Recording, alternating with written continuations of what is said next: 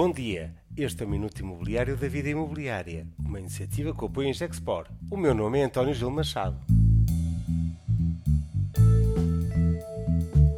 Atrair investidores. Vamos ao Estoril. O Grupo Iberimo, de que a Vida Imobiliária faz parte, organiza mais um ano o Portugal Real Estate Summit, no tradicional cenário do Estoril. É a maior reunião de investidores internacionais e um momento essencial para afirmar o nosso país como destino de investimento. O momento é desafiante, mas também de oportunidade e passo a explicar o raciocínio.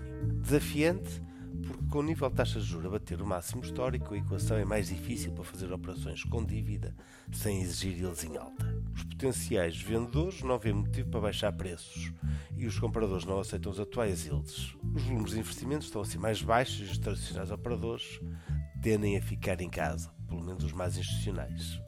De oportunidade, porque esta é a hora de surgirem novos perfis de investidores que normalmente não teriam capacidade de competir com os institucionais, que têm canais de comunicação e negociação mais estabelecidos. São novas geografias de investimento, family offices e investidores privados com capacidade que ganham agora vantagem. Da oportunidade, porque Portugal, já agora em conjunto com Espanha, estão a ganhar cota nas transações de investimento na Europa. Países ibéricos estão a liderar o crescimento económico na Europa, estão mais longe do palco da guerra, revelam capacidade de baixar a inflação de forma mais rápida. Mais, de forma estrutural, os dois países beneficiam agora da energia mais barata da Europa, tirando partido das excelentes condições naturais e do investimento realizado em energias renováveis. Somamos a capacidade de atrair investimento produtivo temos um cenário macroeconómico de grande oportunidade pela frente nos próximos anos.